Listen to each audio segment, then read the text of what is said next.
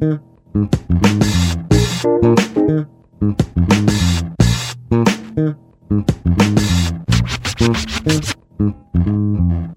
cześć, witajcie. To jest e, najnowszy odcinek podcastu Angielski po polsku, ale jest to odcinek szczególny, dlatego że dziś nie będę tłumaczył gramatyki ani żadnych innych rzeczy związanych z językiem, z językiem angielskim. I jest szczególny jeszcze z jednego powodu, a to z takiego, że możecie go zobaczyć na, e, na YouTubie. A dlaczego warto go zobaczyć na YouTubie też? Bo możecie zobaczyć moich gości, którzy, którzy dzisiaj są. Nie było jeszcze w podcaście angielski po polsku odcinku, odcinka z gośćmi, a dzisiaj mamy gości trzech. Więc jest z nami Marta Bargiel z podcastu Ach, ten francuski. Bonjour, Ach, ten francuski. Bardzo ładna nazwa. Jest Paulina Dziękuję. Piecyk z e, hiszpański przed wyjazdem na wakacje, z takiego podcastu też. Hola, E, buenas. I jest e, Joanna Fryska z podcastu niemiecki Viertel. Asia, to ten Viertel, Viertel to jest poznańska gwara, tak? Tak, dokładnie, dokładnie. Y, Właśnie chciałam to też wytłumaczyć, bo dużo osób nie wie, co to znaczy, co to w ogóle jest ten firtel, a to jest gwara poznańska, ale jest to słowo zapożyczone z języka niemieckiego, bo w gwarze, gwarze poznańskiej mamy naprawdę wiele słów z języka niemieckiego i firtel Mhm. jest taki, też takim słowem i firtel oznacza tyle, co jakaś taka okolica, dzielnica, y, coś takiego, nie? No to ja wiem, bo, bo ja w Poznaniu mieszkałem, zanim przeniosłem się A, e, tutaj do Anglii, to od razu mi to się rzuciło w oczy, że ta nazwa Ja też pozdrawiam z Wielkopolski, także wiem, co to firtel. A, no proszę. Czyli wszyscy wiedzą, o co chodzi. Tak. Ale ja nie wiedziałam o co chodzi, bo ja przyjechałam do Wielkopolski jakiś A. czas temu mieszkać i żyć, więc jakby się dowiaduję nowych rzeczy. A więc dziś będziemy omawiać taką rzecz, e, jak nie uczyć się języków obcych. E, Więc ten podcast jest nie tylko dla tych, którzy uczą się angielskiego, ale dla, do, dla wszystkich, którzy uczą się jakiegokolwiek innego języka. E, I odpowiemy na pytanie, jak tego nie robić. Okay? I mm, może, a może zaczniemy od tego, że z e, naszymi gośćmi porozmawiamy troszkę o tym, co, kim, kim są, co już trochę wiemy i co robią i dlaczego. I dlaczego ludzie uczą się ich języka. I, e, i może znów zacznę od Marty e, z podcastu Ach, ten francuski. Powiedz Marta troszeczkę o sobie, co robisz, oprócz tego, że uczysz francuskiego i dlaczego ludzie się uczą francuskiego i po co? To dziękuję. Y, Ja nazywam się Marta Bargiel, jestem nauczycielką francuskiego. Uczę francuskiego od 2009 roku, a od 2018 głównie online. Przechodziłam przez wszystkie stadia y, nauczycielskie, bo i praktyki pedagogiczne, y, które były niesamowitą przyjemnością. Później prowadziłam moją własną szkołę językową. A od 2018 roku uczę właściwie online indywidualnie, jeden do jeden. E, Mhm. Prowadzę podcast, który nazywa się Ach ten francuski. Mam też taki kącik na Instagramie, na którym uczą się ze mną e, fajne osoby. Mm, I tak się staram popularyzować troszkę ten język, który właśnie sprawia, że się wzdycha. E, Mhm. Raz to z irytacją, bo ma taką renomę bardzo trudnego, tylko jest to renoma, on taki tylko jest y, napuszony, a przy bliższym poznaniu właśnie bardziej nas zachwyca niż przeraża. I moją misją taką y, zawodową jest właśnie pokazanie tych takich jego mocniejszych momentów. Uczę z wielką radością, moja Mhm. praca jest moją przyjemnością, także myślę, że jestem w takim momencie, gdzie fajnie mi też się tym wszystkim dzielić, więc bardzo się Mhm. cieszę też z zaproszenia i bardzo za nie dziękuję. A powiedz mi, kto się uczy francuskiego w tej chwili? Jacy to są ludzie? Jakie mają, jaką mają motywację? Y, Są to ludzie bardzo różni. Ja tak widzę w, w moim doświadczeniu zawodowym taką największą grupę osób, która też ze mną współpracuje. Y, To są osoby, które mieszkają za granicą, y, w Mhm. kraju francuskojęzycznym, ale nie tylko, i które z różnych powodów tego francuskiego potrzebują do takiego codziennego ogarniania, y, sprawy zawodowe, y, dzieci w szkole, y, kontakt z francuskimi nauczycielami, właśnie ich dzieci. Są to osoby bardzo często zblokowane, Mhm. które pomimo tego otoczenia się językiem mają taką dość mocną barierę i ja im pomagam tę barierę przełamywać. I to są takie jakby osoby, które się ze mną kontaktują, ale myślę, że ogólnie Ludzie chcą nauczyć się francuskiego, dlatego że Paryż jest bardzo popularnym kierunkiem turystycznym. Jadąc do Paryża, chce się ogarnąć trochę tego francuskiego on un, e, zamówić sobie croissant, e, bez żenady mhm. gdzieś tam zapytać e, o jakąś stację metra, un billet s'il vous plaît.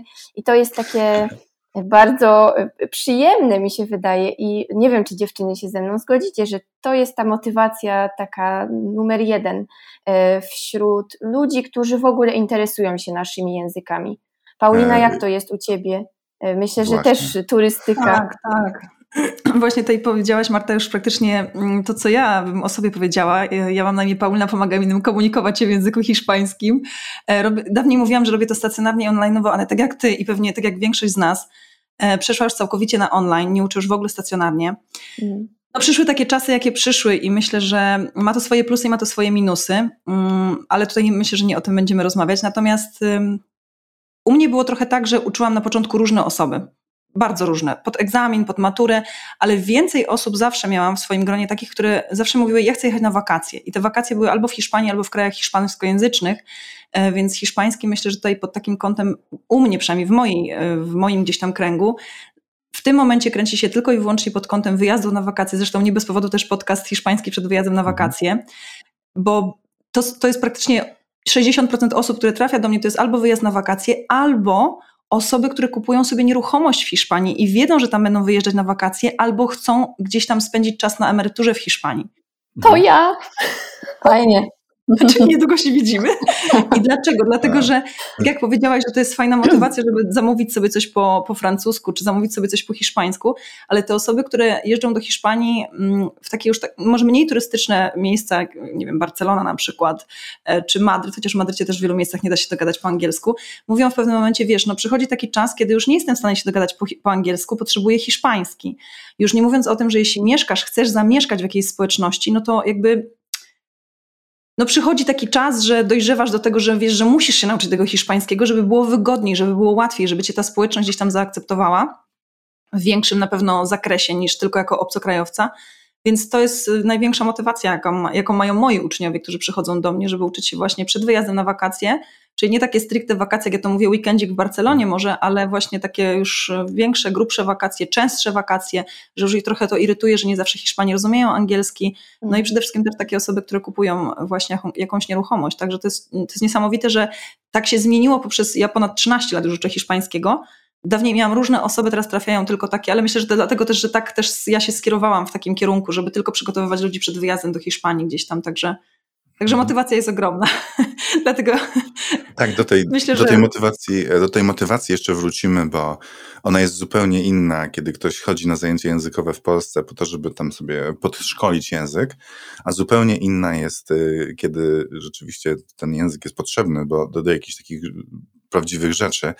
I ja to widzę na przykład, ja to widzę na przykład tutaj w Wielkiej Brytanii, tutaj jak ludzie się uczą, to oni muszą przyjść na lekcję i wyjść z tej lekcji z jakąś amunicją po to, żeby już y, na ulicy móc się porozumiewać. I to nie jest tak, że sobie pochodzą przez rok na angielski, tylko to jest kwestia na teraz. Więc e, ja mhm. uczyłem oczywiście też angielskiego w Polsce, ale motywacja ludzi tutaj, a motywacja ludzi w Polsce to są dwa zupełnie inne zwierzęta, że tak powiem. Tak, Asia, tak, ty, zgadza się. Asia, ty pewnie to potwierdzisz, bo ty też uczysz ludzi, którzy z tak. niemieckim mają dużo wspólnego, prawda? Tak, ja właśnie wcześniej się nad tym y, zastanawiałam i ten hiszpański, francuski, włoski są trochę w takiej opozycji do niemieckiego, bo często ludzie uczą się francuskiego, bo im się podoba, lubią hiszpańskie piosenki, telenowele lub po prostu ten, ten dźwięk, brzmienie tego języka im się podoba. Ja jeszcze niestety nie spotkałam się z taką osobą, która uczy się niemieckiego, bo pięknie brzmi ten język lub y, no, po, po, prostu podoba im się. Znam jedną mhm. osobę, która tam troszeczkę interesuje się muzyką niemiecką i dlatego chce się uczyć, ale to jest tylko jakby taka, taki poboczny powód. Są to takie bardziej pragmatyczne powody, czyli właśnie osoby te mieszkają w Niemczech i wyjechały z zerową znajomością języka i powiedzmy ich sytuacja tam jest nieciekawa, bo po prostu nie radzą sobie w ogóle, są zawsze zdane na, na pomoc innych osób lub Często są na przykład rodzice, które, którzy do urzędu chodzą z dziećmi, do lekarza chodzą z dziećmi, bo na przykład dzieci mhm. już się nauczyły tego języka. Mhm. No i jest im tam w jakiś sposób głupio, prawda, że dziecko musi tłumaczyć u lekarza albo w banku. Mhm. Lub też taki kolejny dosyć pragmatyczny powód to jest po prostu kariera. Czyli w Wielkopolsce wiadomo, że jest dużo firm z kapitałem niemieckim. Dlatego osoby, które chcą powiedzmy iść dalej lub nawet w ogóle dostać jakąś pracę, to stwierdzają, i słusznie oczywiście, że ten niemiecki im się przyda. No i to są właściwie takie tylko dwie grupy uczniów, mhm. które ja mam i takich motywacji, z którymi ja się spotkałam. Mhm. Czyli moglibyśmy tutaj e, jakby zamknąć ten, e, ten wątek motywacji i powiedzieć, że motywacja jest wtedy dopiero dobra, kiedy jest determinacją, tak, że, że muszę, bo e, muszę to zrobić dlatego, że, że jest mi to potrzebne do banku i tak dalej. No ja sobie, ja, ja, ja, ja mogę powiedzieć, że mam jakby to samo tutaj, E, i, i dzieci czytają listy rodziców i, i myślę sobie, że takie dziecko 14-15-letnie, które musi mamie przeczytać list któryś tam z rzędu, to ono nie ma jakiejś specjalnie dobrej, dobrego poczucia bezpieczeństwa w takiej rodzinie, że, że wie, że mama jest jakby, czy tato, niekoniecznie, że tak powiem, ogarnięty, jak to się mówi teraz, gdzie nie gdzie. I to jest taki powód, dla którego też ludzie się tutaj uczą, bo, no bo no albo tak jak mówisz, że muszą polegać na innych. Ja tutaj mam takich e, przecież ludzi, którzy e, przychodzą do mnie, panie Błażeju, co to jest? Jakiś list. No i e, a w liście proszę nie stawiać krzeseł na, na korytarzu, bo to jest fire hazard, tak? Albo, albo dzwoni jakiś, coś, ktoś coś nagrał na, na skrzynce głosowej i panie Błażeju, co to się stało? No i, I słucham, koniec, że. Nie? I koniec, mhm. nie? No mhm. bo, a ja słucham, że Jasiu nie przyniósł stroju na WF tam któryś raz. No i oni muszą albo za to płacić, albo się wstydzić, że chodzą gdzieś tam pytać. E, no jest to duży jakby kłopot też dla takich ludzi, którzy nie znają języka. A e, i jeszcze jedna, jeszcze jedna taka anegdotka, którą ja opowiadam czasem, że, że jak byłem właśnie w Niemczech, to ja nie znam niemieckiego, przyznaję się. E, I na stacji benzynowej zapłaciłem za, za paliwo i tam potem E, zapłaciłem kartą i, i, zacząłem odchodzić w stronę drzwi. Ta pani do mnie po niemiecku dosyć dużo mówiła wtedy jeszcze. Ja się wycofywałem, mówiąc ja, ja. E, ale ona w końcu tak, takim głosem dosyć podniesionym i, i, w końcu podniosła ten paragon i długopis i pokazała mi, co, co mam zrobić, żebym ten paragon podpisał. Podpisać. I ja się, ja nie mogłem, znaczy potem miałem taką refleksję, że, że ludzie, którzy mieszkają w obcym kraju i codziennie mają takie coś, nie znając języka, muszą być bardzo sfrustrowani, muszą mieć naprawdę mm. wielkie problemy z tym, jak się w tym wszystkim poruszyć. Bo ja byłem bardzo sfrustrowany. To była jedna sytuacja z osobą, której więcej nigdy nie zobaczę, prawda? A jednak mimo no wszystko no miało to dla mnie miało to na mnie duże, e, duży wpływ, duże znaczenie i bardzo źle, źle się z tym czułem takie poczucie własnej wartości chyba e, dosyć bardzo spada, bo tak, człowiek się tak. czuje taki niekompetentny podstawowych sytuacjach, bo jeśli dużo mhm. jest osób, które wyjeżdżają naprawdę ze zerową znajomością języka i ta osoba nie potrafi chleba kupić, jeśli supermarket jest zamknięty, to to wydaje mi się, że już bardzo kiepsko wpływa na, no, na takie poczucie własnej wartości, na taką własną kompetencję, poczucie własnej kompetencji po prostu. Mhm. Ja myślę, że do tego też się nakłada stres, bo jeśli masz dzieci i nie możesz czegoś załatwić, to to zaczyna się robić stresujące w pewnym momencie, tak. nie? Hmm. No tak, to się od razu robi stresujące. To się w, natychmiast robi stresujące. A później hmm. tylko kumuluje, nie? Bo tak jak mówisz, Błażej, codziennie jakby żyć coś takiego, przeżywać coś takiego, to naprawdę może... No nie, permanentny stres. Tak, negatywnie na nasze własne jakby poczucie własnej wartości i jakby to jest takie y, błędne koło, mam wrażenie, że potem do tego języka też jesteśmy źle nastawieni, że oni wszyscy coś ode mnie chcą, ja tego nie rozumiem jakby napędzam się tak bardzo, bardzo negatywnie. Tak, tak, i do ludzi, i do urzędów, i e, ja tutaj mieszkam w Anglii i widzę na Facebooku, w takich lokalnych grupach szukam polskiego mechanika, szukam polskiego drzęs, polskiej legarki, polskiego tego i polskiego tamtego. Dokładnie, że nie, nie są ci ludzie w stanie jakby iść do lokalnego specjalisty, tylko szukają wewnątrz swojej społeczności. Wewnątrz enklawy polskiej. Tak jest. No. Tak, tak. Jest to jakaś technika, no nie? W sensie ludzie tak robią, ale... No, krótkowzroczność to jest chyba taka, wydaje mi się, bo ja widzę na niemieckich grupach jest dokładnie to samo. To samo. Lekarz to tylko niemiecki, kredyt to tylko w banku, gdzie jest ktoś y, mówi po, po niemiecku. I to jest Ale taka, myślę, że całe życie się tak nie da. Znaczy, no nie, na pewno nie. Mhm. To jest taka gettoizacja, potem ludzie się zbierają w takie grupki i po prostu się już nie rozwijają później. Dokładnie. A na pewno, a na pewno językowo. E, Marta, Ach, ten francuski. Powiedz mi, e, co to znaczy znać język dobrze i w jakim, kiedy, kiedy ten, znak, my ten język znamy już? Bo to też jest pytanie takie, kiedy ja się nauczę angielskiego, ile mi to zajmie, ale to znaczy czego mm. dokładnie chcesz się nauczyć, po co ci ten język i jak myślisz, ile, co, co to znaczy, żeby znać, ile czasu trzeba na to? Mm, zastanawiałam się nad tym e, przed naszym spotkaniem, bo e, to prawda, że dla każdego to będzie znaczyło coś innego. I myślę, że nie ma tej odpowiedzi dobrej na to pytanie bez zdefiniowania sobie tego, e, czego my oczekujemy, czego my potrzebujemy, bo ktoś, kto żyje na co dzień, nie wiem, w Polsce i chce znać ten francuski czy język obcy na potrzeby wyjazdu wakacyjnego, może nie będzie musiał e, koniecznie znać słownictwa z branży, nie wiem, high-tech, a z mhm. drugiej strony ktoś, kto żyje sobie w kraju e, francuskojęzycznym, na przykład chce mieć pojęcie, bo obraca się w takim kręgu znajomych, e, jest w takim kręgu zawodowym, że na przykład fajnie by mu było znać trochę z różnych dziedzin. Pracuje z taką osobą, która E, mieszka aktualnie w Kanadzie francuskojęzycznej i ją interesuje wszystko.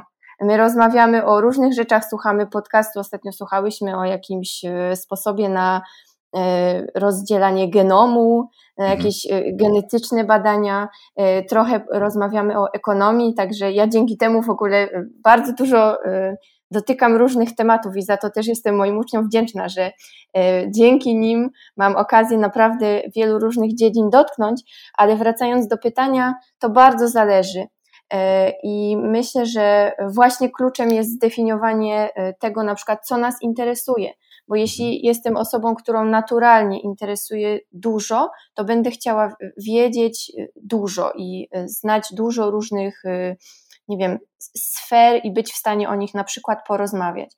Natomiast jest to bardzo, bardzo indywidualna kwestia i zależy też bardzo dużo od naszego otoczenia, myślę, w taką stronę, to też przykład z mojego podwórka zawodowego, że mam osobę, która fantastycznie posługuje się francuskim. Dziewczyna wymiata, ma akcent, mieszka od y, kilkunastu lat właściwie we Francji, ale w jej kręgu zawodowym Y, dawano jej jakby regularnie do zrozumienia, że ona zawsze będzie z zewnątrz, że nigdy nie będzie jakby spośród nich i ona cokolwiek by nie zrobiła tak naprawdę, to, to przekonań tych ludzi nie przeskoczy. Więc myślę, że bardzo fajnie jest y, skupić się na tym, co dla nas jest najważniejsze, bo niestety zawsze się znajdzie ktoś, kto nam powie, twój język to jest tam trochę tak, powiedzmy, średnio na jeża, no nie? Albo mhm. z drugiej strony może y, być ktoś, kiedy my nie jesteśmy zadowoleni, może z jakichś tam naszych kompetencji, ktoś nam powie, ej, przecież ty wymiatasz. Także jest to bardzo, bardzo subiektywna rzecz, która zależy nie tylko od naszego jakby naszego wewnętrznego przekonania, ale też od tego, z czym się na co dzień spotykamy. Dzięki, tak dzięki. Ja. E, dzięki, to jest też, e, to się też jakby zgadza z tym, co ja sądzę. Paulina, e, jak u Ciebie to wygląda? Co, co ludzie chcą? Czego ludzie chcą? Na przykład takie osoby, które będą przechodzić na emeryturę w, w Hiszpanii, to oni się chcą nauczyć hiszpańskiego tak w całości, czy, czy tylko plaża, sklep i, i lekarz na przykład? Wiesz co, właśnie mój, mój temat jest taki... Mm znaczy temat, no to co ja robię, to jest takie właśnie, no język hiszpański na wakacje. No przecież zamówię piwo, to znaczy, że już mówię po hiszpańsku. Dlatego ja jak zaczynam gdzieś tam współpracę z kimkolwiek, albo z osobami, które się dostają do mnie na kurs, albo na lekcje indywidualne, ja zawsze stawiam takie pytanie e, podstawowe, po co ci jest ten język, nie? Co, co jest twoim celem? Bo jakby możemy się uczyć rok, możemy się uczyć 10 lat, no ale jak ty nie wytyczysz sobie takiego swojego, mm, takiego sprawdzianu, kiedy wiesz, że już osiągnąłeś to, co chciałeś, tutaj, po co tutaj przyszedłeś, no to my nie wiemy w ogóle, jaki jest, jest, do jakiego poziomu mamy dążyć. Ja tutaj po, to dokładnie to samo myślę, że myślę, że Asia pewnie powie dokładnie to samo, że jakby jeśli ktoś jedzie na wakacje, no to po co, przykładowo, miałam taką osobę, która powiedziała sobie, ja to tylko chcę w restauracji i w barze sobie coś zamówić, ja sobie resztę jakoś tam ogarniam z translatorem, ale ja bym chciała tak w końcu do tej restauracji wejść i tak wiesz, z tym, tym, z tym kelnerem po hiszpańsku porozmawiać. No ja mówię, no okej, okay. E, czyli idziemy stricte pod kątem takiej gastronomii i jedziemy tylko restauracja i bar. Tak, mi jest, ja tylko, tak bym chciał na tym pierwszym wyjeździe, chciałbym tylko tyle ogarnąć. Mhm. No to wiadomo, że z taką osobą nie będę uczyć go czasów przeszłych, tak? No bo to jakby jest bez sensem, więc no dlaczego? Chyba, że będzie musiał wrócić do restauracji i powiedzieć, wczoraj zjadłem tutaj nieświeżego homara i się zatrułem. No, w sumie zgadza się. Natomiast jeśli tylko rzeczywiście chcę Zgadzacie, tak. muszę to wdrożyć w moją ankietę, Marta, dobra. Natomiast no, rzeczywiście ten, ciężko powiedzieć, co to znaczy znać język. Ja w ogóle tak sobie też tak myślałam, że chyba powinniśmy sobie w ogóle zadać pytanie, czy my znamy, y, bo tak, nie wiem, może ktoś chce sobie odpowiedzieć, ja bym chciał w 100% znać język, nie? A znasz w 100% język polski, bo ja osobiście nie. Mm. Więc jakby no nie da się poznać według mnie języka w 100%, bo zawsze nas coś zaskoczy, więc trzeba sobie coś wytyczyć takiego co pokaże ci, że to oznacza, że ja ma, osiągnąłem to mój poziom e, hiszpańskiego, niemieckiego, angielskiego, francuskiego, no bo jakby tak to będziemy błądzić po prostu. Błądzić, błądzić i, i zacznie się frustracja, po prostu. Zacznie się tak. frustracja, tak. bo nie będzie tego sprawdzenia swojego poziomu językowego. No przychodzisz na zajęcia, babka ci wykłada, czas przyszły, a ty chcesz powiedzieć piwo proszę, nie? Więc tak. myślę, że to jest bardzo ważne, jaki jest cel. Myślę też, że... myślę też, ten poziom te, też y, jakby słownictwo jest ważne, bo, no bo w różnych dziedzinach jest różne słownictwo. Tak, e, tak. Ja, ja pracowałem tutaj jako tłumacz, e, taki chodzący tłumacz do szpitala, jak ktoś polskojęzyczny jest chory. I strasznie się tego bałem, że lekarze będą wyskakiwać z jakimiś termino, terminologiami. Nazwami. Mhm. Nazwami, i, ale tak się nie działo wcale. Natomiast e, formularze były trudne, bo tam te, te choroby były. E, a więc bałem się bardzo tego, że tam będą ci lekarze mm, mówić o takich y, bardzo trudnych sprawach. Ale okazuje się, że to jest prosty język, ale czasami te na przykład formularze, czy miała pani to i to i to, ja tak patrzyłem na to zawsze i pytałem pielęgniarki, a co to jest? Ona mówi, nie wiem. E, I szukaliśmy w Google'ach razem. I ja polskojęzyczny tłumacz i ona e, anglojęzyczna pielęgniarka, więc tak naprawdę no to nie da się wszystkiego znać, prawda? E, to może Asia powiedz no nam, jak ty to widzisz wszystko. To jest faktycznie dosyć trudne pytanie i wydaje mi się, że mało osób zadaje sobie to pytanie, co ja właściwie chcę osiągnąć i kiedy ja powiem, mm. że okej, okay, to już wystarczy, tak, teraz jestem zadowolona, już więcej nie muszę się uczyć, już całą gramatykę tą, która jest mi potrzebna, mam.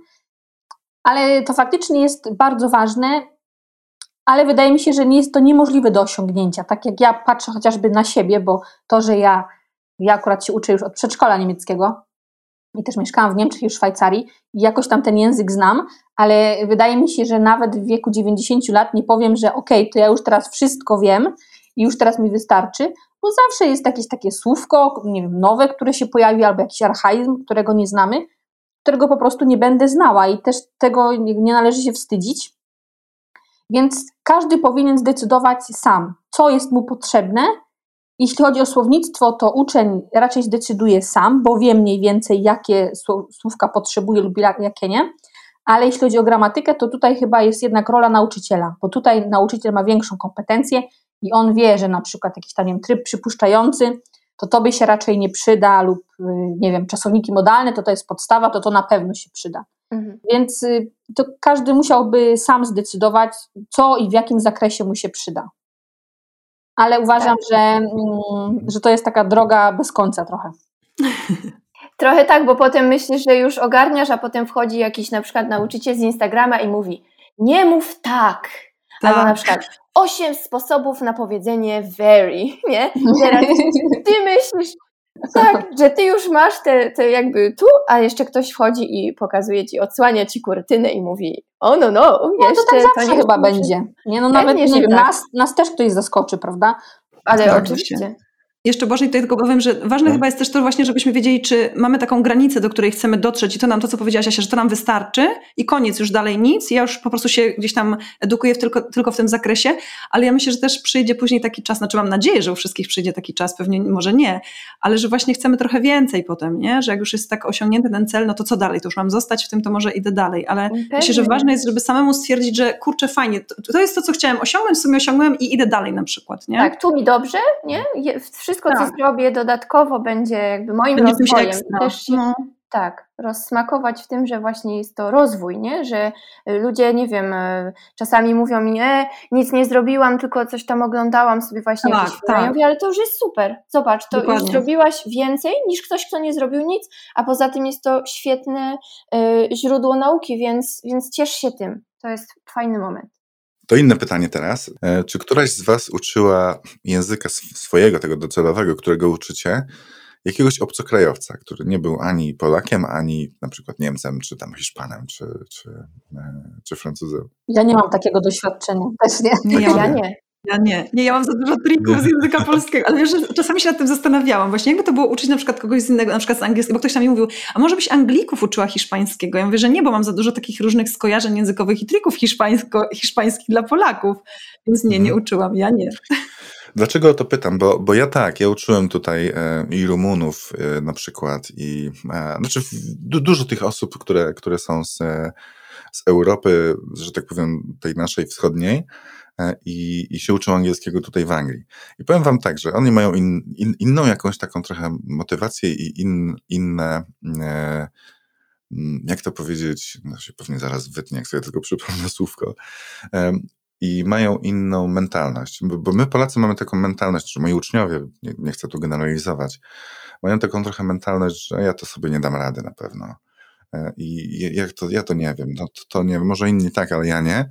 E, czy, czy, czy macie takich uczniów, którzy, którzy mają takie, mm, takie wątpliwości i co im wtedy mówicie? E, I czy to się często u Was też zdarza, Marta? Myślę, że takie, takie momenty zawahania, że ja się właśnie nauczę, że ja nie dam temu francuskiemu rady, na przykład jeśli mhm. chodzi o, o moją działkę, one są, ale widzę, że one przychodzą wtedy, kiedy ogólnie u tej osoby jest jakiś słabszy okres na przykład i kiedy ona nie ma głowy do takiej nauki regularnej i ma takie wrażenie, że na przykład przez te nasze lekcje raz w tygodniu powiedzmy, e, że to dźwignie to nigdy nie mhm. działa i to, to że my się spotykamy na lekcje, to, to jest tylko jakiś koniec, powiedziałabym, procesu. E, ja tak lubię myśleć o moich lekcjach, że to jest taki moment, w którym te osoby sobie testują różne rzeczy, które gdzieś tam podłapią, e, kiedy mhm. mają okazję sprawdzić się w rozmowie, bo ja bardzo dużo opieram e, jakby moich zajęć na tej części konwersacyjnej, rozmawiamy o wszystkim. I, i jeśli ktoś ma na tyle zasobów i w tym momencie na tyle sił, że to jest dla niego jedyne spotkanie z językiem, nawet pomimo tego, że się gdzieś tam tym językiem otacza, takie aktywne wyjście do języka, to to nigdy nie wystarczy. Mm, I bardzo często to widzę. Nie wiem, jak wy, dziewczyny, e, do mhm. tego się e, ustosunkujecie. Moim zdaniem to, to nie ma czegoś takiego, że bez tego inputu, bez tego wkładu to nie wyjdzie. Śmiem twierdzić, że to w większości przypadków wyjdzie, jeśli się aktywnie tego chce i do tego dąży, jeśli się nad tym pracuje. Wiadomo, że mamy różne sytuacje życiowe i jednym to pójdzie szybciej, drugim to pójdzie mniej sprawnie. Natomiast y, z pracą własną myślę, że czemu nie?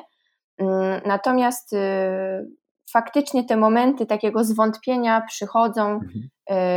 Czasami, zwłaszcza na przykład na początku, bo ten francuski jest taki charakterystyczny o tyle, że zupełnie inaczej się na przykład pisze, a zupełnie inaczej się czyta, jednak przez te fonetyczne meandry trzeba przejść w taki uporządkowany dość sposób i później jest łatwiej, natomiast to wejście na górę e, jest trudne. Ja zawsze mam taką taktykę, tak jak ja jeżdżę z moim mężem na rowerze i mam wtedy spadek energii, jestem do niczego, po prostu już nie wjadę ani metra więcej. On mnie zawsze ojoja, a później popchnie. Ja zawsze te osoby tak muszę ojojać, mówię, rozumiem cię, byłam tam, I feel you, a później mówię, jedziemy, bo jakby nie da się tego zrobić inaczej.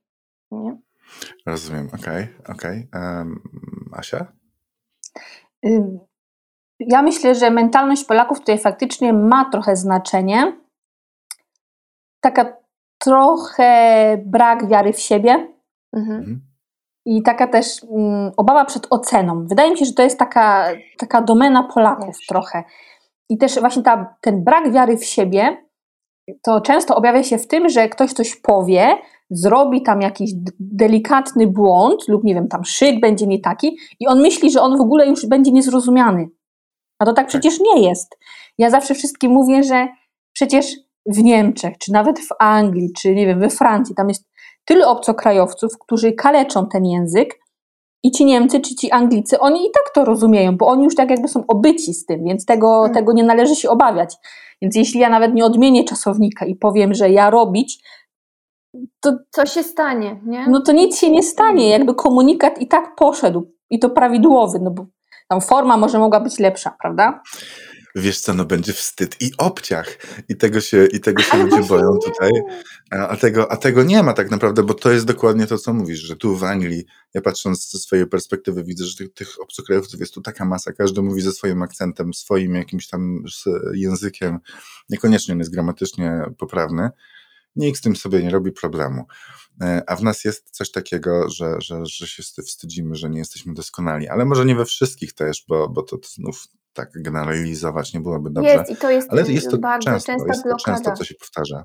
Tak, blokada, do tego jeszcze przejdziemy. Właśnie, nawet jak no. ktoś ma te podstawy i się, i się nimi na przykład swobodnie komunikuje, to woli przejść na angielski, bo jest. I nie wiem, czy to nam wpaja po prostu szkoła, czy to nam robi szkoła, czy szkołę polską należy. No, wydaje mi się, że polska szkoła tutaj dla mnie to jest y, często wróg numer jeden, tak naprawdę. Mhm. I często to takie brak poczucia własnej wartości lub to podejście do błędów to jest pokłosie edukacji w Polsce na przykład, nie wiem, zwracanie uwagi na każdy błąd, podkreślanie wszystkiego tym czerwonym długopisem, uczenie się w ogóle jakichś, nie wiem, dziesięciu synonimów jednego słowa. No i później ludzie idą z takim bagażem, są tak jakby obarczeni tym ciężarem i ciężko im zmienić to podejście. Więc wydaje mi się, że szkoła tutaj niestety ma sporą winę. Ja mam na to dwie anegdoty, słuchajcie, na swoich własnych zajęciach, jeśli mogę. Nie wiem, czy mamy tyle czasu, ale e, pytanie które, pytanie, które pojawia się gdzieś tam na, e, nie pamiętam już na której lekcji, no nieważne, w każdym razie jesteś w stanie już dużo powiedzieć, przedstawić się, umiesz coś sobie powiedzieć u mnie na zajęciach i przychodzi taki temat, jakimi językami mówisz. I e, jak miałam kontakt z Hiszpanami, którzy na przykład byli na jakichś tam studiach chwilę w Polsce i wracali do, z tej Polski do Hiszpanii, to pamiętam, jak na przykład ich się pytałam, no to jakimi ty językami mówisz? No to jak byli w Polsce rok, E, ja to zawsze moim uczniom mówię, e, nauczyli się pięciu słów, w tym jednego przekleństwa po polsku, to oni zawsze mówią, że oni mówią trochę po polsku. Nie tak troszeczkę, ale mówię po polsku. I jak robię to pytanie z moimi uczniami i jesteśmy już naprawdę na takim poziomie, że my sobie zadajemy pytania na przykład na WhatsAppie, odpowiedzi, pytania na odpowiedzi, więc jakby no coś już umiesz powiedzieć, jest, jesteś w stanie już naprawdę wyciągnąć od kogoś numer telefonu, powiedzieć, jesteś w stanie się ogarnąć gdzieś tam z translatorem czy różnymi takimi innymi aplikacjami, więc jakby ja uważam, że naprawdę już mówisz trochę po hiszpańsku. E, I moi uczniowie, jak mają taką, taką, nie wiem, taką listę, jakimi językami mówisz, i specjalnie wypisuję tam, że tam i mówię po japońsku trochę, uwierzcie mi, 90% osób nie dorzuca na końcu, że mówię po hiszpańsku trochę. Hmm. I to jest taka pierwsza anegdota, która daje mi obraz tego, że Hiszpan, który potrafi powiedzieć pięć słów po polsku, on powie, że mówi trochę po polsku i się dogada. Polak, który jest w stanie naprawdę przedstawić się, dogadać się numer telefonu, językami, narodowość, jest w stanie naprawdę poderwać w miarę dziewczyny, tak na te pierwsze kilka zdań, czy, czy chłopaka. E, nie, nie dorzuci do, tego, do tej odpowiedzi, że mówię trochę po hiszpańsku. Oni mówią, ale my nie mówimy po hiszpańsku. Ja mówię, przepraszam, a co? Od pięciu czy siedmiu lekcji robimy tutaj, nie? To jest taka mhm. jedna anegdota, która bardzo mi daje, to co powiedziałyście dziewczyny tutaj wcześniej, daje do, do zrozumienia, że my mamy też taki problem z pewnością siebie, a druga, słuchajcie, jak pracowałam, mm, współpracowałam z taką dziewczyną, uczy, uczyłam ją po prostu hiszpańskiego, ona pracowała w korporacji, robiła różne rozmowy o pracę, to jedna też taka sytuacja, dwie kandydatki na jedno stanowisko, jakaś tam miała być awans po prostu, otwarte stanowisko i trzeba było mieć dobry angielski. I dwie kandydatki były na to stanowisko, była Hiszpanka i była Polka.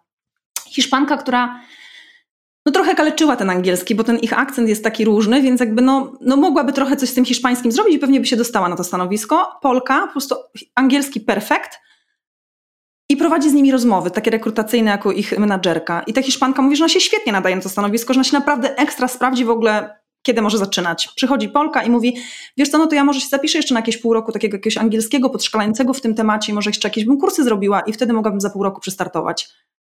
Ona mówi, że po prostu nie wierzyła w to, co słyszy, Oczywiście, że nadawała się bardziej dziewczyna z lepszym angielskim, czyli Polka, tylko po prostu wychodziło tutaj na to, kto miał większą pewność siebie, tak? Kto się mhm. lepiej sprzeda.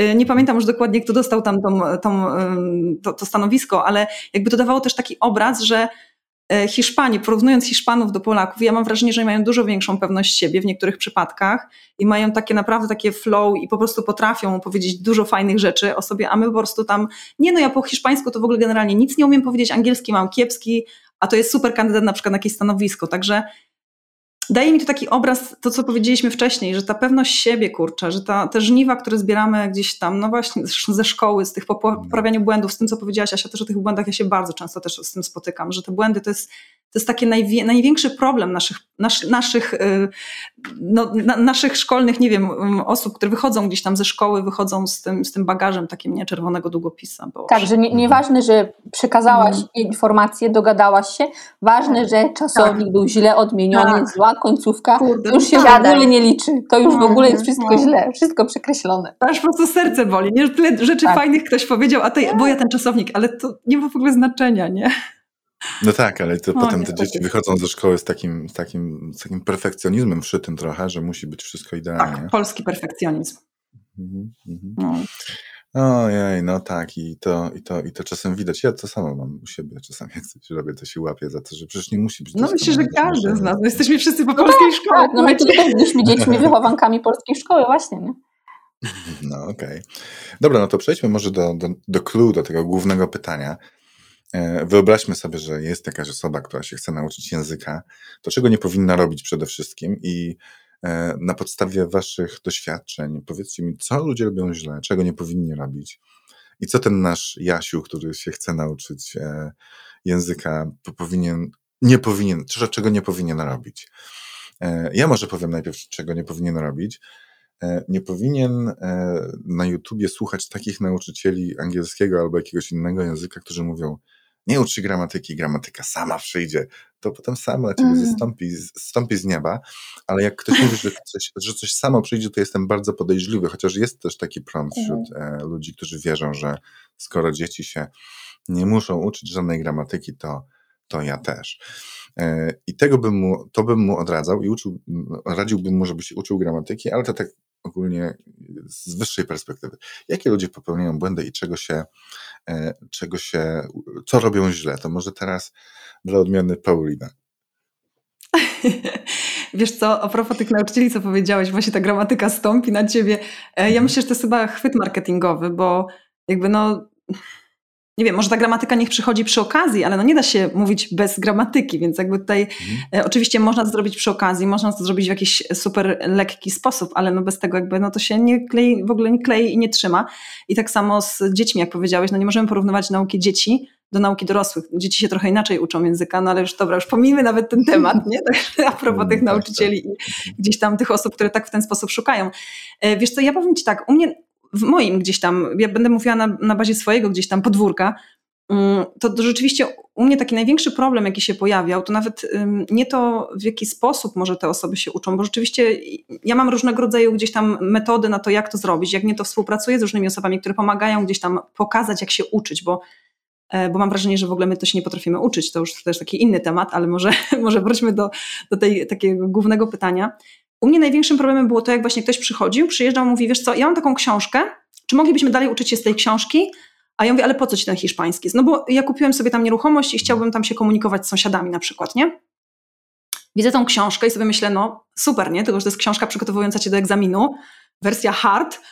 Mhm. No i teraz pytanie, y, jak, jak ten temat w ogóle ugryźć? No bo mamy się przygotować na wyjazd do Hiszpanii, czyli masz komunikować się z sąsiadami, czyli co, będziesz mi pisać, będziesz e, robić testy z czytania, testy z pisania, e, testy z mówienia na różne tematy, naprawdę na różne, wiecie, myślę, że dokładnie wiemy, jak wyglądają e, książki przygotowujące do egzaminów, tak? No więc jakby mhm. pytam się go, słuchaj, ja wiem, że te książki dużo kosztowały, ale może może zmienimy tutaj kierunek, bo no będziesz się męczyć, po prostu przyjdzie frustracja, bo to nie będzie to, czego.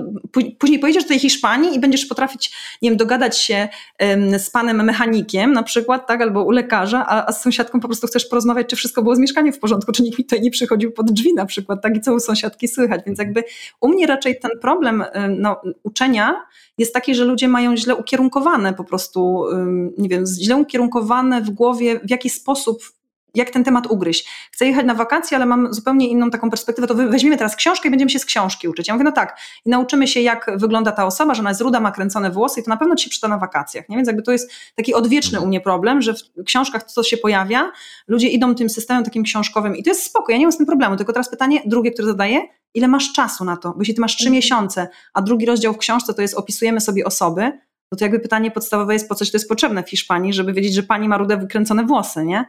Więc u mnie jest raczej taki problem, że ludzie jakby nie umieją tych tematów sobie posegregować, yy, no nie mają tego jak zrobić, no bo, no bo nie mają doświadczenia jak się uczyć, więc u mnie jest raczej taki problem. Nie wiem dziewczyny, z jakimi wy się problemami spotykacie, domyślam się, że z zupełnie innymi, ale u mnie jest ważne. raczej taki. To jest bardzo ważny problem. To, to jest problem, który się nazywa, e, nie wiem od czego zacząć i potrzebuję pomocy, tak? E, I tutaj mhm. jakby jest miejsce na to, żeby nauczyciel przyszedł i powiedział właśnie, wyrzucamy tę książkę, tak?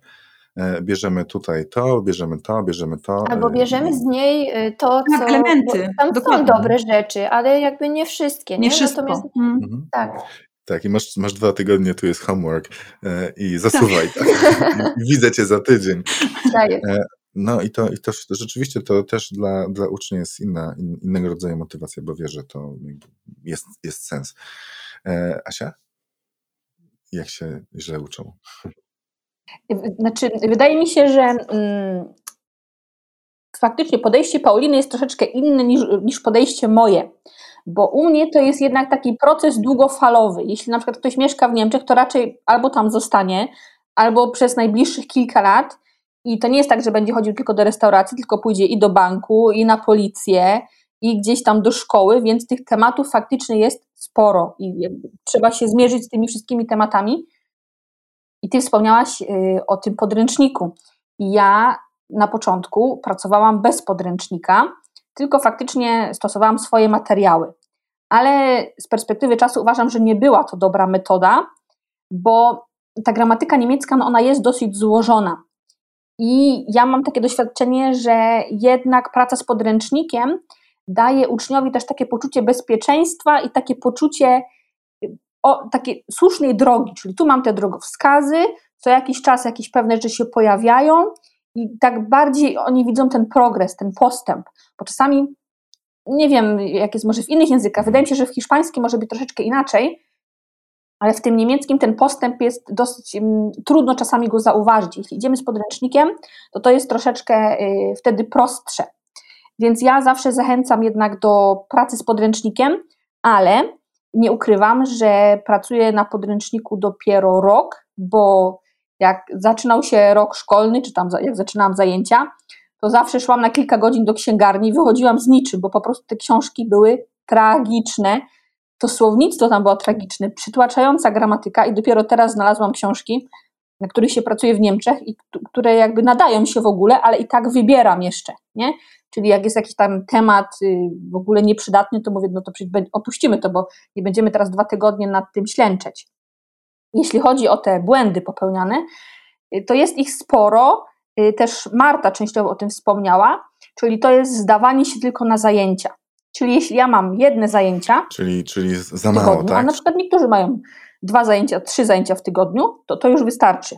To już swój obowiązek spełniłam. A to tak niestety nie jest. Często też jest tak, że firmy płacą za kurs niemieckiego. No i wtedy ta motywacja jest też troszeczkę niższa. Tutaj ja też nie uogólniam, ale no, czasami jest po prostu niższa, bo zajęcia są w godzinach pracy czasami. No i ta osoba wtedy myśli, że, że to już wystarczy. Marta wspomniała, że to jest koniec. Ja taką interpretację też rozumiem. Mhm. Jest to też taki początek, no bo coś z tym materiałem, który my przerobiliśmy, też trzeba zrobić, prawda? Jakoś go tam przetrawić, przetworzyć i tak dalej. Więc na pewno zdawanie się na zajęcia to, zdań, to jest taki też uwielbiam błąd poważny. Numerki. Też to, co Błażej tak, tak. powiedział, tak. czyli jakby ignorowanie gramatyki, to też jest błąd. Jeśli chodzi o słownictwo, to też jest jeden błąd, Moim zdaniem jest to błąd. Dużo osób uczy się zdań na pamięć. I też są tacy nauczyciele, którzy na przykład są takie kursy, tam nie wiem, zdania, nie wiem, po co uczyć się gramatyki słówek, tu masz tam, nie wiem, 100 zdań, nauczysz się ich i już jesteś wyposażony na całe życie. Ja też y, spotkałam się z osobami, które cenią sobie takie podejście, więc ja nie chcę tak krytykować ogólnie bardzo. to jest po prostu moja perspektywa i moje spojrzenie na to. Ja zawsze mówię, że moim zadaniem jest uzbrojenie ucznia w takie narzędzie, czyli w słownictwo i w gramatykę, żeby on sam był w stanie stworzyć te zdania, bo to często nie są jakieś zdania wielce skomplikowane. I jeśli on będzie znał podstawowe słownictwo i podstawową gramatykę, to sam je po prostu stworzy.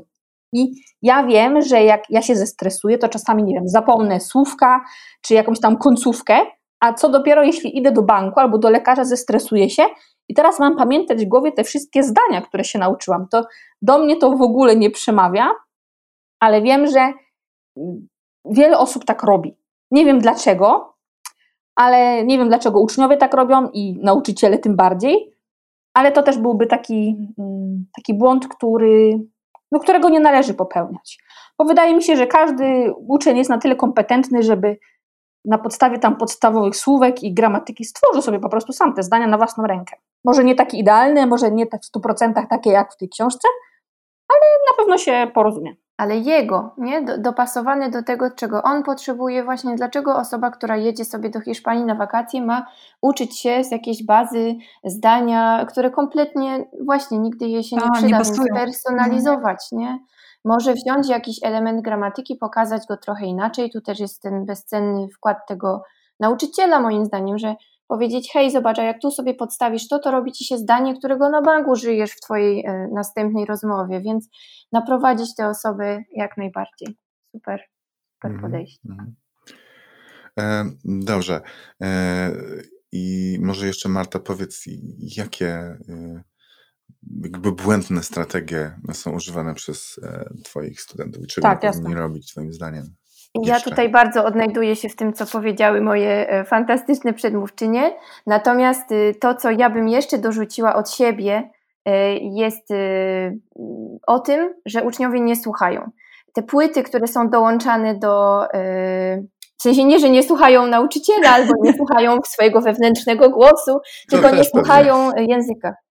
To też. Natomiast y, y, nawet te płyty, które są dołączane do książek, ja y, zwykle widziałam w mojej karierze, gdzieś tam na zajęciach stacjonarnych, że one albo były w ogóle nieodpakowane, albo kompletnie były zagubione. Natomiast wydaje mi się, że jest to nieodłączny element. To jest coś, o czym często się mówi, właśnie, że te dzieci nie potrzebują na przykład właśnie gramatyki, czy otaczać się jakimś żargonem. Natomiast dzieci ciągle słuchają i zaniedbanie kompetencji słuchania, e, Oczywiście z materiałów dopasowanych, bo nikt nie mówi, ja też odradzam e, słuchanie jakichś, nie wiem, podcastów z France Inter albo z jakichś stacji radiowych na poziomie początkującym, ale na przykład to, czego się uczysz, miej możliwość odsłuchania sobie tego.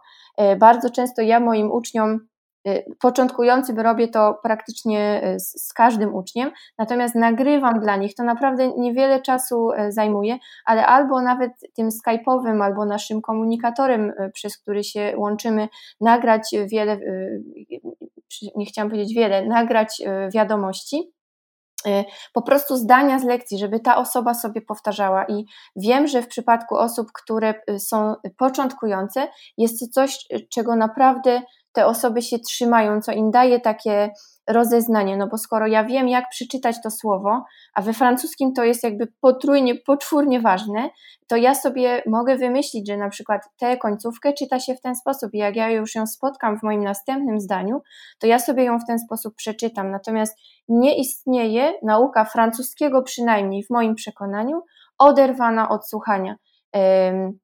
I jest to coś, co bym polecała każdemu, tym bardziej, że na przykład kiedy miałam okazję y, pracować ze studentami z wrocławskiej romanistyki, to były osoby, które mi mówiły, a pani w szkole y, powiedziała nam, że mamy nie słuchać, bo nie mamy jeszcze y, dobrego poziomu.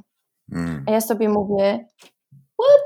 I jakby właśnie to pozwoli ci się wspiąć na ten, na ten poziom. W sensie nie, dla mnie nie istnieje nauka języka bez słuchania. I jest to kompetencja, którą naprawdę, o którą naprawdę moim zdaniem trzeba zadbać. Ale wiesz co, Marta, może rzeczywiście to, co mówisz teraz, to y, może rzeczywiście to też wynika z jakichś takich przekonań, bo e, jak zadaję moim uczniom na pierwszych zajęciach, gdzieś tam, jak przesłuchamy sobie jakiegoś takiego pierwszego dialogu, który robimy razem, i mówię im, że teraz jest taki czas, kiedy fajnie by było, żebyście sobie słuchali tego dialogu do tego stopnia, żeby go znać jak tak dzieci, jak znają piosenkę, żeby tak, tak na pamięć i tak... I, i, I tłumaczę, po co to robić, bo jakby oni mówią, no ale przecież to rozumiem. Ja mówię, no tak, ale ty nie umiesz jeszcze intonacji, rytmu, wymowy, nie znasz takich rzeczy, a dzieci łapią to na przykład poprzez piosenki. Więc jakby my teraz robimy trochę taką robotę, jak robią dzieciaki z piosenkami, tylko że robimy to na bazie dialogów. Tak. Naprawdę przez cały tydzień tak. mam tego słuchać? Ja mówię, tak, naprawdę masz tego dialogu słuchać, który jest tak banalny i prosty, bo tam nie ma wielu jakichś tam skomplikowanych zdań, ale ty masz to słuchać po to, żeby nauczyć się tego rytmu, tej wymowy, tej intonacji, tego wyciągania gdzieś tam na końcu, na początku. Dla ludzi to był taki trochę szok, że naprawdę mam słuchać tego dialogu? Ja mówię, no tak naprawdę, tak mhm. codziennie najlepiej, jak jedziesz samochodem i masz to po prostu śpiewać razem z tymi Hiszpanami, którzy tam mówią. Więc rzeczywiście coś w tym jest, co powiedziałaś, że to słuchanie chyba jest takie gdzieś tam, e, no to, to nie jest chyba ten moment jeszcze na słuchanie, no ale no to jeśli wracamy do tego Błażej, co powiedziałeś kiedy na samym początku. no właśnie, jeśli, dokładnie moment. to, co Błażej powiedziałeś na początku o dzieciach, no to jeśli tak bardzo chcemy się inspirować tymi dziećmi, no to śpiewajmy z nimi te piosenki w takim układzie, nie? No bo znajdźmy w końcu jakieś takie, albo idziemy 100% w to coś, co znaleźliśmy na internecie i tam dzieci się uczą tak, to ja też, no ale tak. to rób w takim razie w 100% to, co robią dzieci, nie? Także... I z pokazywaniem, i z podskakiwaniem, i z tańczaniem no, najlepiej. Ale dokładnie tak, ale dokładnie tak. tak. Z tym klaskaniem i wiesz, mhm. dotykaniem kolan i uszu i wszystkiego, nie? I Spróbuję, sobie, spróbuję taką grupę tutaj zorganizować. Dorosłych, którzy Super będą się uczyć. Zobaczymy, może to, taki eksperyment, może, może to pójdzie. Zobaczymy. E, Okej, okay. czemu nie? E, posłuchajcie, no to e, jak pomóc ludziom, bo, bo jest bardzo dużo osób, które uczą się same, tak? Na przykład z jakichś powodów nie chcą mieć lekcji, nie chcą E, chodzić na, na, na jakieś tam zajęcia, powiedzmy, że chcą same, tak? Bo uważają, ja sam umiem, dam sobie radę. E, co to, ja nie dam rady. To jak byście im poradzili, e, żeby co robili, żeby się uczyć samemu? Czy to jest w ogóle możliwe, żeby się samemu nauczyć języka i któregoś dnia wyjść z domu, trzasnąć drzwiami, wyjść tam, pojechać samolotem, polecieć do Hiszpanii i powiedzieć, hej, oto ja, mamy takie oto same ja, oto ja e, poproszę tutaj zawieźć taksówką tu i tam. E, czy to jest niemożliwe? Czy to jest możliwe? Jak myślicie? To, to tak na poważnie nawet zapytałbym. To jest na pewno bardzo mhm. trudne. To jest na pewno bardzo trudne i ja muszę przyznać, nawet nagrałam na ten temat y, odcinek jeden mojego podcastu, bo żeby też bardziej wczuć się w rolę ucznia, ja powróciłam po raz piętnasty do nauki rumuńskiego, bo kiedyś y, uczyłam się rumuńskiego. Y, no i ciężko było mi znaleźć bardzo nauczyciela, bo miałam takie powiedzmy no średnie doświadczenia z tymi nauczycielami i stwierdziłam, że ja jestem po filologii, no to przecież nauczę się sama. Co jest oczywiście możliwe, ja widziałam, że to jest po prostu bardzo, bardzo, bardzo trudne i że tych trudności jest bardzo wiele. Po pierwsze, jeśli uczymy się sami, to nie mamy zajęć w każdą środę i w tak. piątek, tak. czyli nie ma tego planu, nie ma tej struktury i trzeba być jakby, trzeba samemu trzymać ten bicz nad sobą, mhm. prawda? No, I z tym też jest bardzo trudno właśnie, czyli ta samodyscyplina to jest, to jest dosyć e, taki spory problem. Y, dlatego zawsze zachęcam, żeby faktycznie zrobić sobie taki plan, czyli uczę się, nie wiem, we wtorki, w środy, czy tam we wtorki, w czwartki, tak jakbym miała normalne lekcje. I też takim y, sporym problemem osób uczących się jest to, że pewnie w każdym języku jest mnogość materiałów. W angielskim to już w ogóle. Tych materiałów są po prostu miliony praktycznie. Kanałów na YouTube, podcastów, kont na Instagramie. I teraz my to wszystko obserwujemy ale to wszystko nie ma tak jakby ładu i składu, to nie ma struktury, trochę obejrzymy tu, trochę posłuchamy o tym, trochę słówek zaczerpniemy z tego tematu. I to jest taka trochę droga donikąd, szczególnie na początku, bo później jak na przykład ktoś już ma tam, nie wiem, B2 czy C1, no to okej, okay, to, to co złapie, to i tak będzie dobrze. Ale na początku jednak musi być ta struktura. Ja uważam, znowu tutaj y, może y, będę zabrzm, zabrzm, będę brzmiała staroświecko, ale jestem fanką niestety jednego podręcznika. Mhm. Bo często okazuje się, że moi uczniowie mają na przykład więcej podręczników do niemieckiego niż ja, albo więcej książek do gramatyki niż ja. Więc, Są kolekcje, i tak. korzystają. No tak, kolekcje, ale to też jest takie. Ja oczywiście wiem, dlaczego tak jest, bo, ja, bo to jest takie myślenie, że jak ja sobie kupię książkę, albo jak ja sobie kupię kurs online, to jest takie, jak, jakbym już się sama, jakbym, jakbym, jakbym to miała już. To już praktycznie jest to samo, jakbym się nauczyła. I więc wtedy kolekcjonujemy te książki. No też uczniom trudno jest mm, rozpoznać, która książka jest dobra, która książka jest zła, prawda? Więc y, zawsze też jestem tutaj fanką podręcznika, y, dobrego podręcznika oczywiście i może jakiejś jednej gramatyki. Mhm. Nie tak, żeby mieć, bo jeśli mamy podręcznik, w podręczniku jest tak, że tam mamy i czytanie, i słuchanie, i gramatykę, i słownictwo. Czyli mamy wszystko, wszystkie te kompetencje, o które powinniśmy dbać jako, jako uczeń. A jeśli uczymy się sami, no to jeśli mam problem z gramatyką, to albo będę ją omijać, mhm. albo będę zbytnio się w nią albo zagłębiać. Albo jej nie zrozumiem i nauczę się źle, tak? I potem będzie ciężko to... Mhm. Tak, tak. Tak, tak, Ale tak, właśnie tak, to, to właśnie to słuchanie, to, nie? że albo odsunę ją, albo po prostu będę nad nią właśnie się pastwić, tak, tak. to jest coś bardzo częstego i y, to też wpływa potem na naszą blokadę, że przecież ja nie rozumiem, jak to się robi. Przepraszam, y, mam y, na przykład ostatnio zajęć takie, taki przypadek osoby, która jakby bardzo długo już pracuje sobie nad trybem przypuszczającym i po prostu te, te zdania, te różne sytuacje, różne y, konfiguracje tych zdań, y, kiedy na przykład y, czasami w ogóle one nie są potrzebne, albo są wręcz zbędne, albo można to załatwić jeszcze jakoś inaczej.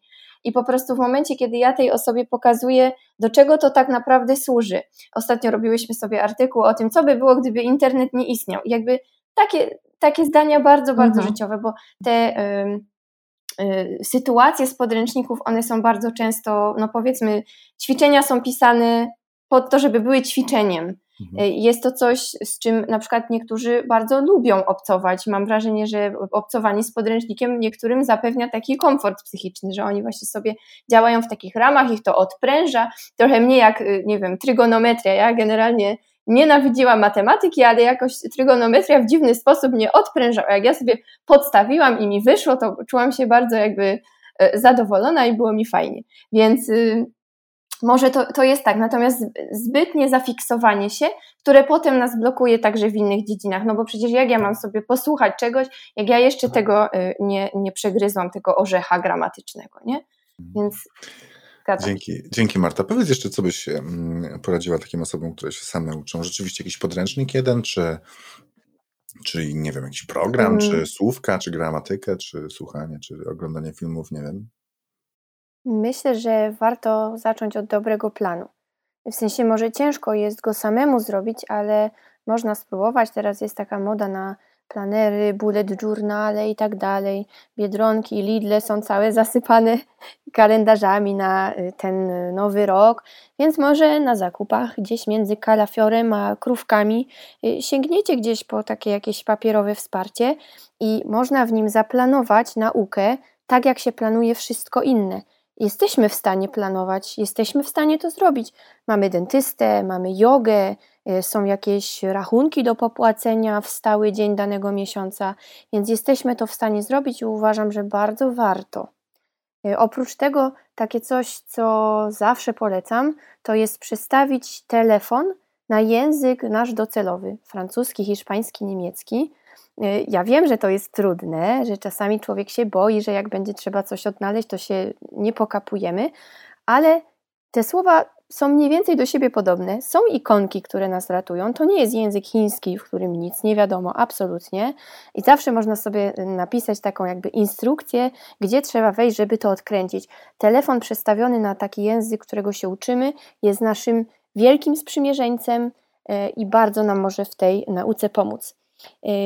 Jeśli potrzebujemy w nauce sięgnąć po jakieś takie źródło, powiedzmy, skodyfikowane, czyli jakiś program, jakiś podręcznik z tabelą zagadnień do zrobienia, to ja polecam wszystkim moim uczniom, którzy tego potrzebują, takiego wsparcia, y, taki jeden podręcznik francusko-francuski. On się nazywa, to nie jest gramatyka ani słownictwo, tylko komunikacja. Y, I tytuł tego dzieła to Communication progressive du français. To jest taki podręcznik, który na przykładach sytuacji z życia codziennego uczy nas podstawowej komunikacji, przemycając gramatykę i słownictwo jednocześnie. Tam wszystko jest po francusku, numery stron, polecenia, ale nie ma się tym co przejmować. Obok y, słowa na przykład 44, czyli 44, y, jako numeru strony, jest napisana ta cyfra, ta liczba. polecenia zawsze są y, jakby poparte jakimiś ikonkami, czyli jak muszę czegoś posłuchać, to są jakieś słuchaweczki, jak jest ćwiczenie z luką, no to wiem, że to jest to ćwiczenie i nie potrzebuję dodatkowego wsparcia polskiego, a na przykład mogę od razu otrzaskać się z tym, jak formułowany jest, y, jak formułowany jest tryb rozkazujący w języku francuskim, więc y, ja w ogóle powinnam dostać chyba jakieś tantiemy od tego wydawnictwa, bo naprawdę polecam ten podręcznik wszystkim uczniom moim, którzy się gdzieś tam po drodze pogubili i uważam go za jedno z najlepszych e, źródeł do nauki. A już poza wszystkim to optymizm, którego nie wolno stracić, bardzo pomaga w nauce, przekonanie, że będzie dobrze, e, i moim zdaniem taka konsekwencja w wyborze materiałów, jak już sobie coś kupimy do tej nauki, to trzymać się tego i wyeksploatować to do końca, bo często porzucamy gdzieś to po drodze, a nie warto tego Może robić. to ja jeszcze dorzucę tego, co powiedziała Marta, a propos e, tych planerów i też co powiedziała tutaj Asia, e, że dobrać dobrą książkę. Ja myślę, że wszystko jest możliwe, przynajmniej takie jest moje podejście. Ja trochę jestem taki, taki typ osobowości, że jak coś trzeba zrobić, to po prostu to zrobię, ale ale oczywiście planery i tak dalej. Znaczy inaczej, popatrzmy na to, co się dzieje dookoła. No, są ludzie, którzy mówią wieloma językami, uczą się ich sami, są poligloci, którzy potrafią to zrobić, ale myślę, że musimy popatrzeć trochę bardziej, jak to jest teraz tak modnie powiedziane, holistycznie na ten cały problem. Poliglota wie, w jakim celu chce się nauczyć tego języka i on ma też podstawy innych języków i wie, jaką gramatykę potrzebuje i jakie zdania. I oni robią to w tak sprytny sposób, że oni dokładnie wiedzą, czego się muszą nauczyć z danego języka i nie błądzą, tak jak powiedziała Asia, w tysiącach materiałów na YouTubie, tylko oni wiedzą konkretnie, co chcą. Oni chcą tego, tego, tego, tego, nie są w stanie to zrobić. Mają gigantyczną dyscyplinę, gigantyczną dyscyplinę, która powoduje, że to po prostu zrobią.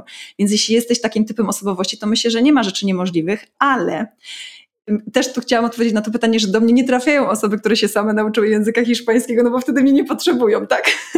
Natomiast trafia dużo osób do mnie, słuchajcie, po aplikacji Duolingo albo różnych innych aplikacjach. Nie wiem, czy mieliście kiedyś taki przypadek. Do mnie bardzo dużo osób trafia właśnie takich po aplikacji Duolingo i przychodzi taki moment w ich życiu, kiedy mówią, wiesz co, ja już na, i z tymi ludźmi się prowadzi normalną rozmowę. Tyle tylko, że ona jest albo na lepszym, albo na gorszym poziomie, w zależności co ta osoba w tym Duolingo sobie wykupiła, ale przychodzi taki moment, że oni mówią, wiesz co, ja bym chciała, żebyś ty mi tą gramatykę po prostu wytłumaczyła, bo ja to wszystko wiem, jak używać, ale ja nie wiem, jak to wszystko poskładać w taki, wiesz, taki schemat po prostu gramatyczny, więc wracamy do tego, co mówiłyśmy wcześniej, że ta osoba potrzebuje takiej usystematyzowania trochę gramatyki w głowie, zaszufladkowania tak trochę na bezczelnego, tutaj powiem, zaszufladkowania tego czasu teraźniejszego, przyszłego i tak dalej, i po takim czymś ona jest w stanie to wszystko sobie poukładać. Ona wie, dlaczego, ona wie, że takie coś było, ale na przykład nie wie, dlaczego coś takiego było. Mówię, w zależności kto ma jaką tam aplikację wykupioną i tak dalej.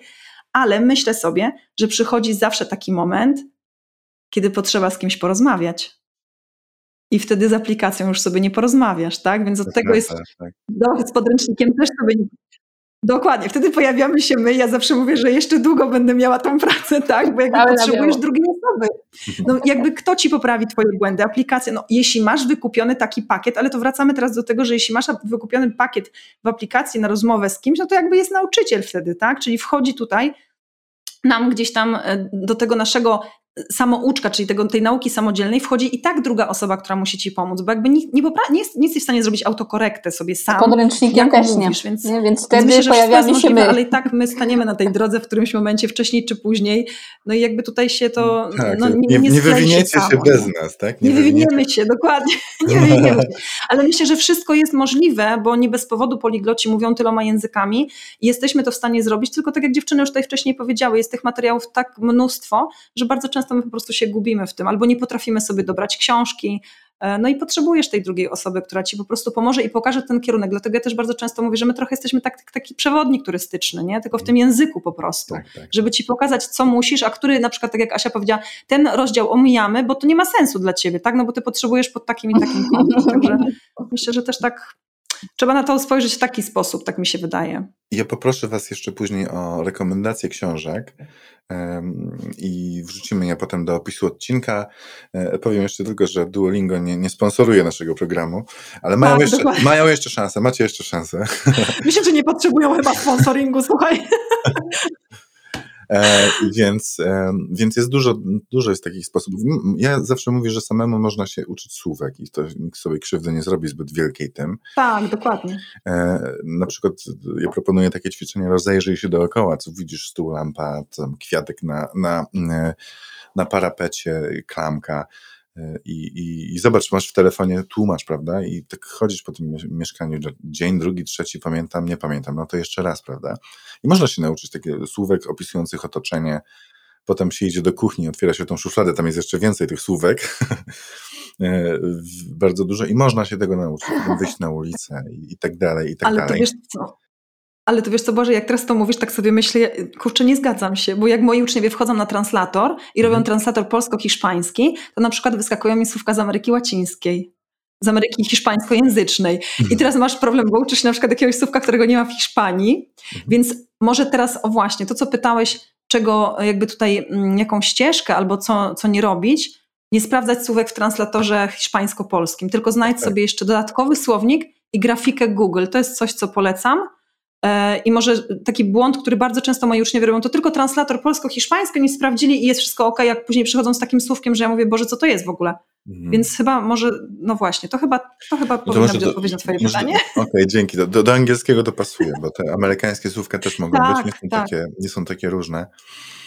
E, ale to już na pewno translator angielsko-hiszpański, wiesz, to jeśli ktoś zna angielski, mhm. to wtedy tak, translator ok, ale angielsko-hiszpański, wtedy jest ok. Ale polsko-hiszpański nie do końca.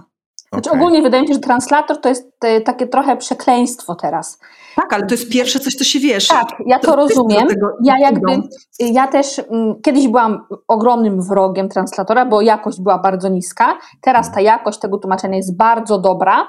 Jednak widzę, że to tak wiele osób rozleniwia, bo jeśli na przykład ktoś mm. pracuje w biurze i na przykład ma kontakt z klientami niemieckojęzycznymi, to on już wszystko sobie ogarnie na trans translatorze on już później, ta jego motywacja do nauki jest niższa, bo on wie, po co ja mam się uczyć, jakieś maila napisałem, przetłumaczyłem go sobie, to wszystko gra, to po co ja mam teraz ślęczeć nad jakąś gramatyką i nad słówkami, jeszcze z mojej branży to już w ogóle są trudne, jak przecież komunikacja działa. Nie, i wtedy to jest takie z tym translatorem y, nie za dobre, ale jeszcze chciałam powiedzieć jedną y, rzecz o nauce słówek, o czym wspomniał właśnie Błażej, że często uczymy się słówek ja nawet znam osoby, które uczyła się słówek ze słownika po prostu alfabetycznie. Ja hmm. zawsze mówię, że przy każdym słówku trzeba się zatrzymać na chwilę i zastanowić się, ok, jest takie słówko, w jakiej sytuacji, takiej życiowej mojej, ja mogę tego słowa użyć. Czyli kiedy mi się ono przyda. Przyda mi się w pracy, przyda mi się w kontakcie z sąsiadami? Tak, nie. No to i wtedy decyduję, czy, czy uczę się tego słówka, czy nie. I też y, ludzie uczą się po prostu listy słówek na pamięć. Ja zawsze wszystkich zachęcam, żeby układać sobie jakieś zdanie z danym słówkiem, żeby to zdanie jak odnosiło się do mnie w jakiś sposób, żeby było, nie wiem, zabawne, śmieszne, dziwne i wtedy o wiele łatwiej te, te słówka zapamiętujemy. Ja sama też się w taki sposób uczę. Zapamię zapisuję sobie zdania z tym słowem, zawsze się zastanawiam, ok, co ja bym mogła do kogoś z tym słowem powiedzieć. Takie zdanie mhm. sobie sama ułożę i przyznam się też niestety, że Czasami wpiszę sobie to zdanie w translatorze, bo jestem tam początkująca w jakimś języku, no to sobie sprawdzę, czy jakaś końcówka jest dobra, czy tam czasownik dobrze odmieniłam, ale to dopiero zawsze jest którymś tam krokiem z kolei, a nie, nie pierwszym, że moim pierwszym y, celem jest zawsze translator. Mhm. Okej, okay, okej, okay. rozumiem. Mam jeszcze jedno pytanie na koniec. E, I na to pytanie spodziewałbym się takiej odpowiedzi e, typu tak, nie, to zależy. E, czy jest, oczywiście możecie troszkę, troszkę to rozwinąć, ale, ale chyba nie ma potrzeby nawet dużo o tym mówić. Pytanie jest takie, czy istnieje jedna najlepsza metoda nauki języka obcego? Tak, nie, to zależy. A, B, C. Myślę, że wszystko, co tu powiedzieliśmy, dowodzi tego, że nie. Jest to bardzo, bardzo złożona sprawa, taki dobór metody, mm, jakby zależna od tego, jakimi ludźmi jesteśmy, w jakim momencie życia się znajdujemy, jaki mamy temperament, co się u nas sprawdza, a co w ogóle nie. Jedna osoba powie, tak, lubię podręczniki, lubię wąchać papier, kupować naklejki, robić habit trackery, planować, uczyć się analogowo. Druga powie, a idź mnie z tym, nie cierpię planować, y, w ogóle nie cierpię fiszek robić, y, nienawidzę. I myślę, że w skrócie taka jedna uniwersalna metoda dopasowana absolutnie do każdego chyba nie istnieje. Nie wiem, czy mnie poprzecie tutaj w tych przemyśleniach. Tak, ja, ja, tak, ja, jasne. ja, tak, ja nie, nie mam nic do dodania, dlatego myślę, że każdy musi po prostu poszukać y, swoją metodę, znaleźć albo nauczyciela, który uczy według tego, co jemu odpowiada, albo nauczyciel niech y, spróbuje znaleźć metodę dla ucznia. To już w zależności, czy ktoś jest elastyczny, czy nie jest elastyczny. Nie ma jednej. To jest jak, nie wiem, jak ja sobie wczoraj pomyślałam o tym, że to jest tak trochę jak z taką szufladą w biurku. Otwierasz szufladę i każdy ma inaczej poukładane. Ta szuflada to jest na przykład, nie wiem, język niemiecki, język hiszpański, język francuski, angielski, ale ta szuflada będzie za każdym razem inaczej poukładana w każdym mieszkaniu. Po jednej stronie ktoś będzie miał coś tam, po drugiej stronie, nie wiem, zeszyty, długopisy, albo w ogóle nie będzie miał długopisy, bo długopisy będzie miał na biurku.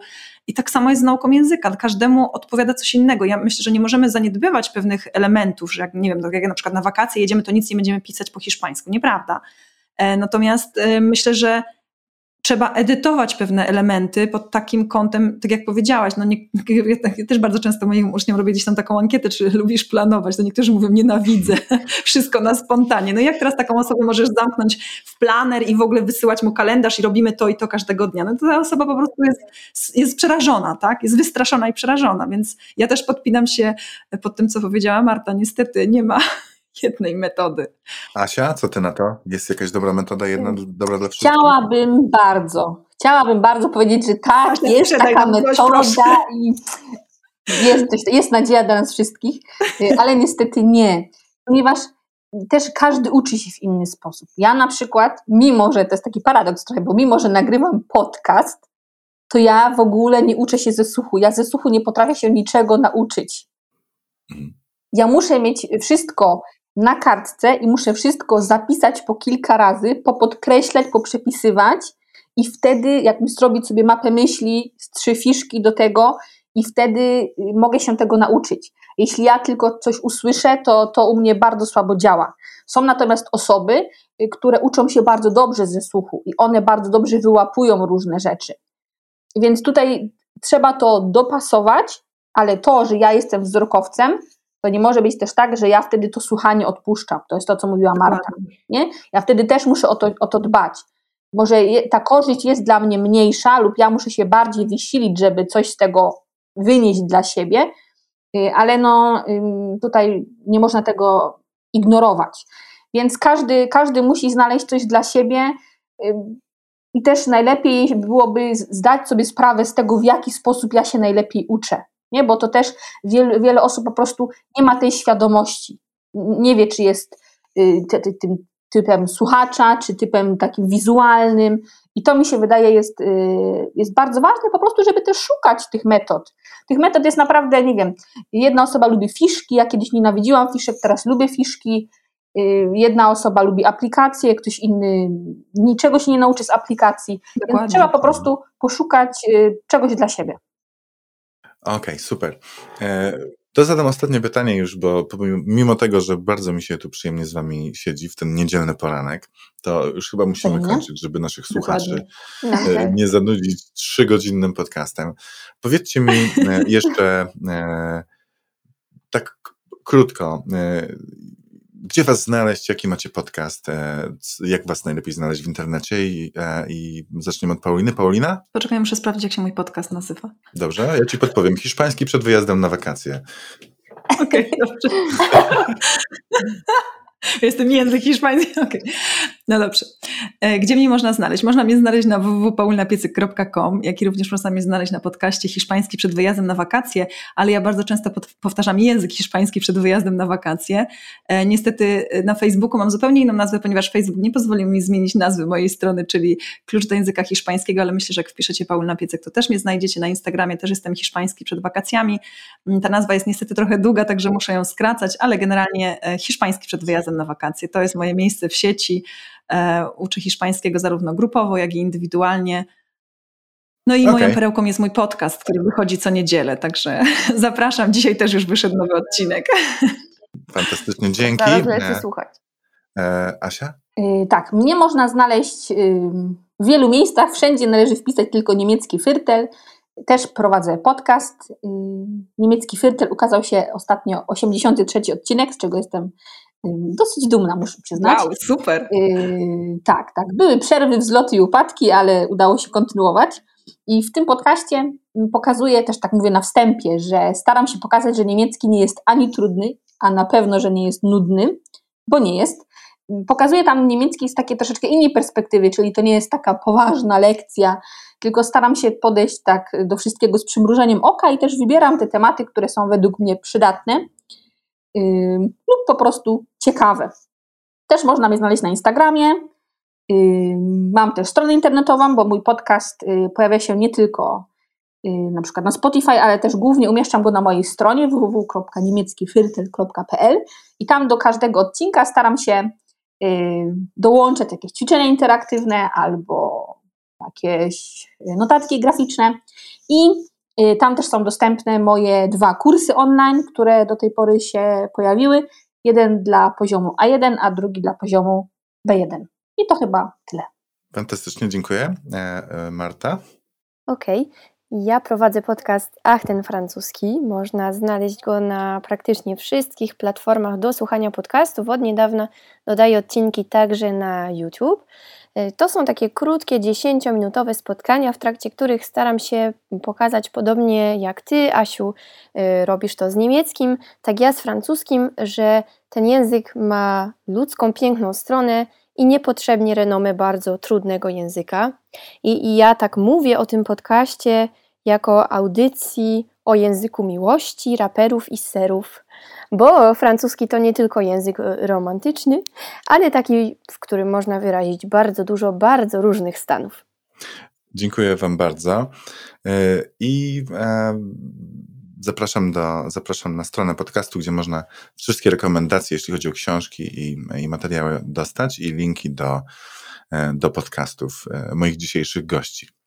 Dzięki bardzo Błażej w takim razie. Dziękuję. Bardzo dziękujemy. Dzięki dziewczyny. spotkanie. Było super. Pozdrawiam. Dzięki za przemiłe spotkanie.